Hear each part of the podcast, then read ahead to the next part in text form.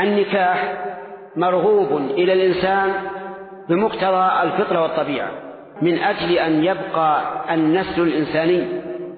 وهو مع ذلك أيضا هو من السنن من سنن المرسلين. فإن النبي صلى الله عليه وعلى آله وسلم تزوج وقال حبب إلي من دنياكم النساء والطيب. وجعلت قرة عيني في الصلاة. ولما أراد بعض الصحابة أن يدع النكاح تعبدا لله عز وجل بتركه خطب النبي صلى الله عليه وعلى آله وسلم وأنكر ذلك.